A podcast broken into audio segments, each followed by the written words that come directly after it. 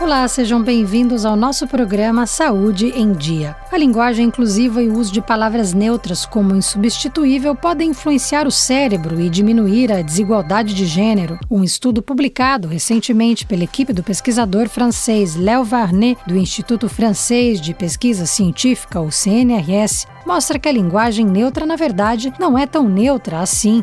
O debate sobre a linguagem inclusiva divide há anos gramáticos e ativistas de gênero e está presente há décadas aqui na França. Como no Brasil, a Academia Francesa tem recusado novas formas de linguagem que evitam o uso sistemático do chamado masculino genérico. O presidente francês Emmanuel Macron defendeu que o masculino no francês é neutro, reavivando a discussão. Mas, muito além da polêmica social e política, o que a ciência sabe sobre tudo isso? Existe um campo de estudo chamado psicolinguística, que analisa, entre outras coisas, como o cérebro decodifica aquilo que lemos, ouvimos ou falamos. Esse é o trabalho do pesquisador francês Léo Varnet. Nós fomos até o laboratório dele, na Escola Normal Superior de Paris, para conversar sobre os resultados e sobre como a experiência realizada pela sua equipe em Grenoble, nos Alpes franceses, chegou a essa conclusão.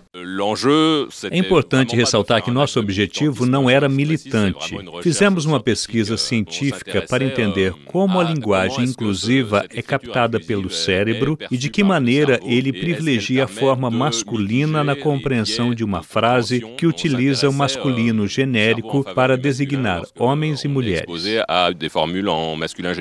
Várias pesquisas de psicolinguística já comprovaram que o masculino genérico leva o ouvinte ou leitor a pensar primeiro que estamos falando de um homem. É importante lembrar que existem diversas formas de linguagem inclusiva. Entre elas, algumas se destacam na língua francesa como uso de palavras neutras nos textos, como insubstituível, usada no início desta reportagem. Essas palavras são chamadas de epicenos, substantivos que apresentam um só gênero para o masculino ou feminino. Outra estratégia do francês é incluir as duas versões em masculino masculino ou feminino na mesma frase. Seguindo essa regra, a Declaração dos Direitos do Homem do Cidadão de 1789 ficaria assim: os homens e as mulheres nascem e são livres e iguais em direitos. Outra maneira de equilibrar o discurso de gênero no francês é incluir um ponto central nas palavras para marcar a existência da forma feminina por escrito. A pergunta feita pela equipe de Léo Varnet foi a seguinte: esse tipo de escrita inclusiva poderia remediar a percepção favorável ao masculino? A primeira etapa da experiência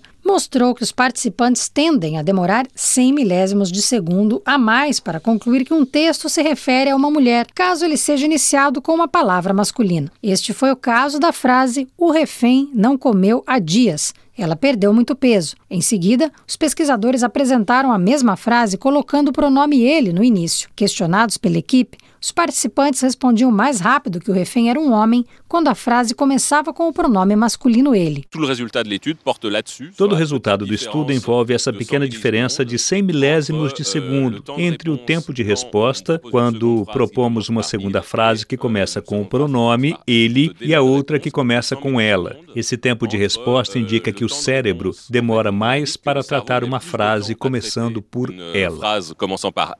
Parece pouco, mas em termos de circuitos neuronais é muito. Na segunda parte da experiência, os cientistas usaram o ponto no início da frase, escrevendo um ponto uma refém. Essa estratégia igualou o tempo de tratamento da informação pelo cérebro em relação ao gênero, sem beneficiar o masculino.